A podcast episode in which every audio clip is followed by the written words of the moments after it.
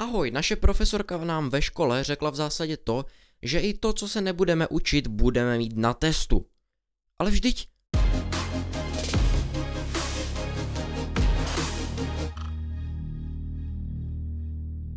Co vám to vlastně řekla?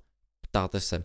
Řekla nám, ať se průběžně díváme a učíme z učebnice, protože to, co nestihneme, probrat v hodinách, stejně může být na testu.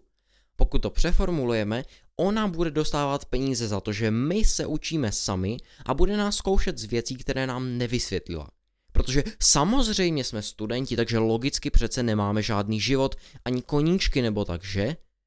Neberte to tak, že bych se teď nechtěl učit, ale za prvé mám život, který chci žít, mám podcast, chci hrát fotbal, chci si číst a za druhé se musím učit taky do dalších předmětů, nejenom do češtiny.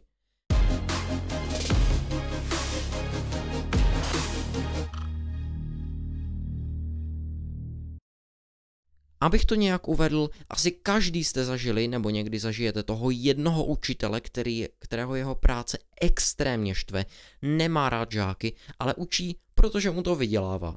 A není to jenom ve škole, i v práci můžete narazit na lidi, které jejich práce evidentně nebaví. A jenom svou přítomností obtěžují ty, které to baví.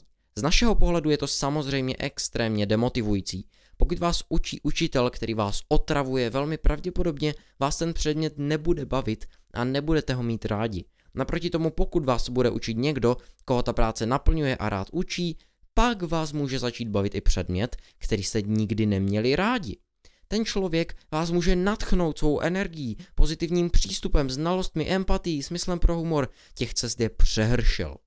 Jasně, chápu, že ne každý má to štěstí umět učit nebo výběru vysněné práce či oboru, ale to neznamená, že se člověk nemusí snažit. I tak by se člověk měl snažit pokud možno neznepříjemňovat kolegům nebo žákům život a snažit se být přínosem pro své okolí.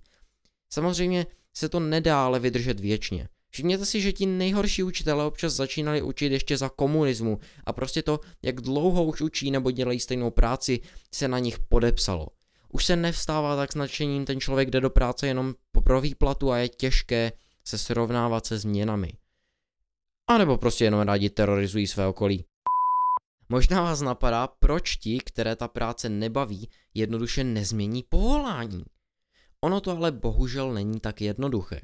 Bavili jsme se o tomhle s jednou mojí profesorkou a došli jsme k názoru, že obzvlášť ty starší učitelky prostě práci už změnit nestihnou.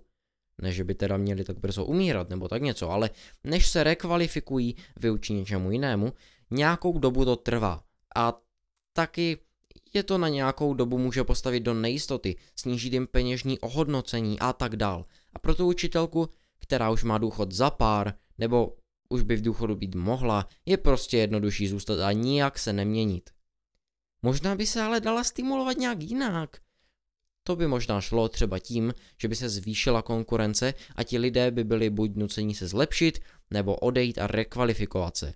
Tady je ale ten problém, že učitelů je obecně velmi málo a tím pádem na pracovní místa nečeká takový přetlak lidí, jako třeba na programátory, z nich někteří musí být zákonitě lepší než jiní. A hlavně vyhodit jenom tak učitele, který pro vás dělal 30 let, je dost těžké, přestože by to třeba někomu pomohlo. Řešením by bylo více učitelů, kteří se chtějí dostat na ty pozice, jenže kde tyhle adepty seberete? Odpověď je? Nevím. Ale jak to vyřešit?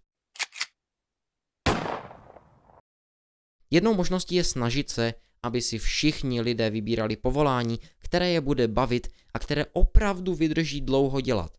Musíme začít už od školy teď apeluju na vás. Snažte se vybrat si obor, který opravdu budete chtít dělat. To, co vystudujete, samozřejmě nemusíte do konce života dělat, ale je dobré studovat to, co byste dělat chtěli. Pokud už práci máte, ale nebaví vás, snažte se ukázat na to, co to způsobuje a eliminujte to. Pokud teda nejsou žáci. Vaši kolegové vás otravují? Změňte firmu. Nebaví vás váš obor? Zkuste začít dělat něco jiného. Nebaví vás vstávat tak brzo? Pobavte se s nadřízeným a pokuste se něco vyjednat. Možnosti jsou limitovány jenom tím, co neskusíte. Teda, to, to bylo docela moudro. Když jsme u Mouder, víte, asi před týdnem jsem jel domů ze školy a v autobuse se bavili dva kluci moc nahlas, takže nešlo neslyšet, co říkají. Jeden z nich řekl moudro, kterým bych rád tuhle epizodu zakončil. Pokud ti řeknou, že teď budeš dělat právníka a vydělávat 70 tisíc měsíčně, tak těch 70 tisíc měsíčně nevyděláš, když tě to nebude bavit a tím pádem v tom nebudeš dobrý. Proto si musíte najít práci, která vás opravdu bude bavit a každý den se ptát sami sebe, dává mi smysl to, co dělám?